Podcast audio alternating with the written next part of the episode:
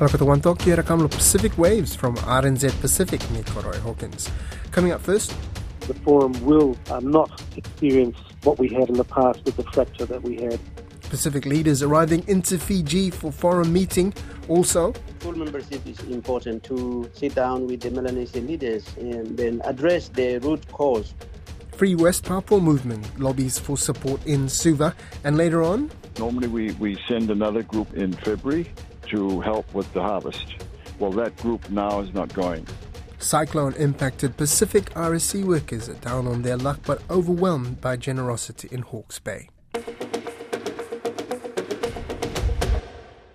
Pacific leaders are trickling into Nadi in Fiji for an all important special leaders retreat on Thursday.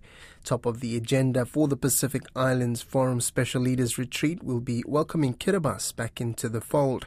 Discussions will also include treated nuclear wastewater dumping by Japan and the official handover of the forum chair role from the Fiji Prime Minister, Sitiveni Rabuka, to the Cook Islands Prime Minister, Mark Brown. Lydia Lewis is preparing to travel to Fiji to cover the meeting. She filed this report in the lead up. This special Pacific Islands Forum Leaders Retreat is all about regional unity. With the, the resumption of our face to face meetings, it's very likely that the forum will uh, not experience what we had in the past with the fracture that we had, simply because members weren't able to sit down and, and talk through things the Pacific way. Kiribati's withdrawal last year shook regional unity, especially because it was a departure from work that had been done to mend a rift with Micronesia. A lot of work has been done since to convince Kiribati to rejoin the forum, it is expected that will officially be confirmed at this meeting, and work will begin on delivering on promises made to Micronesia in the Suva Agreement. Incoming Forum Chair and Cook Islands Prime Minister Mark Brown says welcoming Kiribati back into the fold is top of mind for him. One thing we have to be clear is that all of the forum, one of the things that we hold very dear is the independence and sovereignty of member nations. So we respect decisions made independently by countries, but we know that as a region, collectively, we can also uphold some very strong positions on a regional basis. It's very likely that the forum will not experience what we had in the past with the fracture that we had. Tonga's Prime Minister Huakava Meiliku Siaosi Sovaleni expects the issues that have affected forum unity to be settled in Nadi. But now Kiribati is back in, so the forum is back together.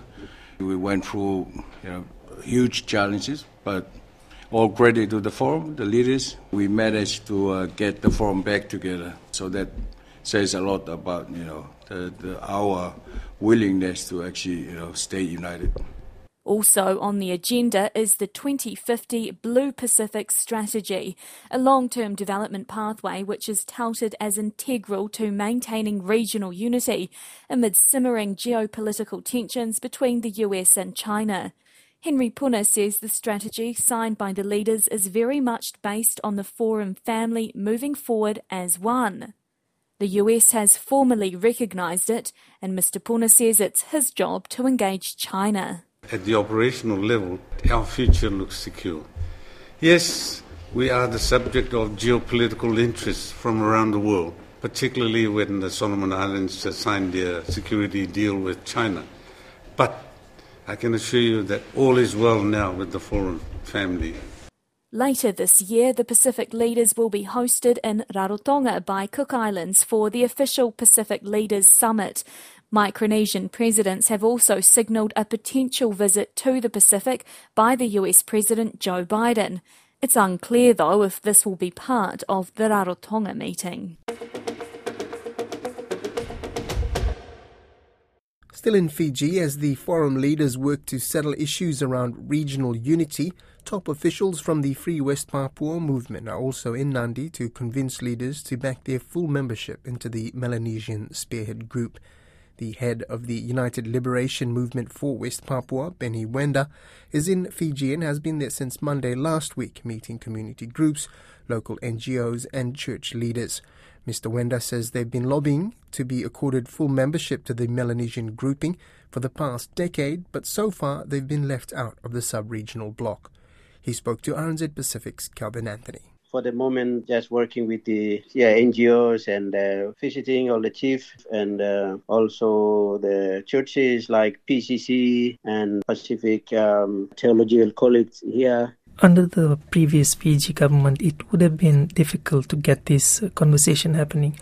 How important is it for you to be in the country at this moment? Yes, I think yeah, previous government was uh, you know a little bit difficult because we are our application for full membership. We are lobby for last ten years, and uh, we've been left out. And uh, Indonesia was associate member, and uh, you know sitting with the Melanesian leader, but uh, we left out. And I think for, for good now because new government is also uh, outspoken about West Papua and when the opposition, and also you may know the current current Prime Minister Rambuka was bring uh, uh, Fiji to join the Melanesia. That he's a founding father of the, you know, Fiji bring join the Melanesia. Uh, so I hope that he knows where I'm coming from. So our aim is full membership is important to sit down with the Melanesian leaders and then address the root cause of the issue. Because if you, you know, like observer, you cannot address properly. We're just outside, and that's why it's important. And we are entitled to become a full member member, no question, because by DNA, by uh, race, we are the Melanesia. Melanesia principle, Melanesia setting up for the liberate and decolonize all the Melanesia, including Kanak and uh, West Papua. You know, this is uh, stated by the founding father of Vanuatu, Father Walter Lini. Vanuatu not free until uh, Melanesian, other Melanesian brother, sister, West Papua cannot not free.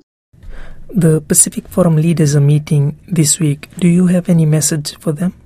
Yes, I think that my message is very clear because Pacific Island Forum communicate clearly saying that they are they, they are signing, they agree, including New Zealand, Australia, demand the UN High Commissioner to visit West Papua, and uh, but Indonesia yet not allowed. So I think it's a good time to recall. And last three years, because of the pandemic, because of the uh, internal politics, like uh, you know uh, other Polynesia, uh, Micronesia Left the PIF, and that's a little bit. But I hope that this meeting will uh, also they recall what they uh, agree upon the UN High Commission visit. So that's very important. Now, Mr. Wenda, just quickly pivoting on to the issue of the New Zealand pilot who's been captured by the Papuan Liberation Army rebel group. Do you have any comments? I yeah, I already made statement that it's really uh, sad, but uh, also uh, I sympathy with the uh, the New Zealand people and uh, the family. And this is out of my control. And uh, I already said that we, I, you know, our request to release. Partly this is happening because Indonesia uh, delayed the UN High Commissioner visit to West Papua to see because the place where exactly happening is, you know, hundreds of thousands of displaced since 2018 up to now is almost, uh, you know, displaced in Nduga, in Tanjaya, uh, Maybrat, and also Oksibil. So this happening right now is, I would say, is like, you know, warning Indonesia that uh, let the Indonesia, in, uh, Indonesia led the UN High Commission visit that the ignoring last three years is partly, I don't know, is revenge or Indonesia trying to manipulate this to look at this is you cannot visit or they want to bring more military to displace the region because of Indonesia are now building the Papua highway, uh, you know, cut the trees, uh, you know, build the roads in the name of the development. That is the reason why this all complex becoming complexity. So I call the, you know, Egianus and his group holding this, I peacefully need to release and Indonesia consider what uh, they are demanding. Are you claiming that the Indonesian government could use the situation for their own benefit, that is, to stop the UN Human Rights Commissioner to visit the region? Yes, because you know that uh, New Zealand Prime Minister, uh, Foreign Minister went 2000 uh, last year went to UN uh, Geneva and uh, uh, asked UN High Commission visit. That's one. Secondly, New Zealand also make statement and Human Rights Council for eight, eight country, including the United States, Australia, and the few country the demand you know visit the UN High Commissioner visit and also fully investigating what happening in West Papua Papua human rights abuses. So that's Indonesia used the, this is a part of the delay tactic and then used innocent people become a victim, like the you know our brother from the New Zealand. We are not enemy with the New Zealand people. We are not enemy. We are the very good. Also, uh, you know, New Zealand is very uh, so supporter of the West Papua, and we believe we know. And I don't think this group can harm the pilot. We I'm gu- guarantee, but unless Indonesia manipulate to manipulate the situation, that's what my concern. A Samoa seasonal work recruiter says his team in Hawke's Bay have been overwhelmed by generosity after his workers were rescued from their accommodation rooftop during Cyclone Gabrielle. Valia Lili Seasonal Workers Program founder, Tuatagaloa Joe Annandale, says all his team was safe and accounted for. He speaks to Caleb Fotheringham about the current situation. I'm absolutely happy or thrilled, first of all, that everybody survived evacuated very quickly. Those boys that were on the roof were my our boys from here, and of course they got taken out of danger. But up to this point, they have been overwhelmed with the generosity and the love and the care that has been shown by their employers, Mr. Apple and of course uh, Johnny Appleseed. Uh, a lot of the boys didn't even have suitcases; they had just a backpack when they went to New Zealand. But now they've got suitcases, got all the clothing they need and they're being fed very, very well. And the new accommodation that they've been reallocated to is great. The other thing that has been a great relief is the fear that I had or we had here that a lot of them would have to come home because there's no work for them. But I've been assured by Johnny Appleseed that there is enough work for them over there cleaning up. And of course, there is some crop to be harvested, not as much as, of course, uh, pre cyclone, so they don't have to be uh, sent back home. Not just yet, anyway. Where are they staying at the moment? Yeah. They're in different places, of course. I can't name them one by one, but what I can say is that they're all safe. They're very comfortable. They're very appreciative, and they're working. They've got work. They've got a lot of a lot of work to do. And obviously, yep. we were talking about those were the guys who were on top of that roof. Were they pretty frightened yeah. when that was happening? Well, of course, yes. They would have been. The water was, was coming up higher and higher. There was certainly fear, but it was great that they had the good sense to climb up to higher ground, which was the roof of that house, uh, you know, to save themselves. Obviously, yeah. Samoa gets a few cyclones. Do you think that knowledge of being in cyclones and maybe some of those guys have experienced some pretty terrible weather, do you think that might have helped them out a bit? I think so. Our cyclones are a little different, being an island with water around us. It's a slightly different experience. Our cyclones tend to linger around for about three days, strong winds, and uh, when they happen, if the winds are blowing very, very hard, then of course there's little rain. And then the winds subside, and of course the rains come in, and then you have the floods. But it's a, a very similar experience, probably more intense, the winds, but we're a resilient people. we, we know how to, to sleep in the sand and uh, live on nothing for a day or two. It, sure, it's it's inconvenient and uh, stressful at times, but we're we're a resilient people, and uh, that would have helped for sure. In terms of the people who are looking to be deployed, are the companies still keen to take them on?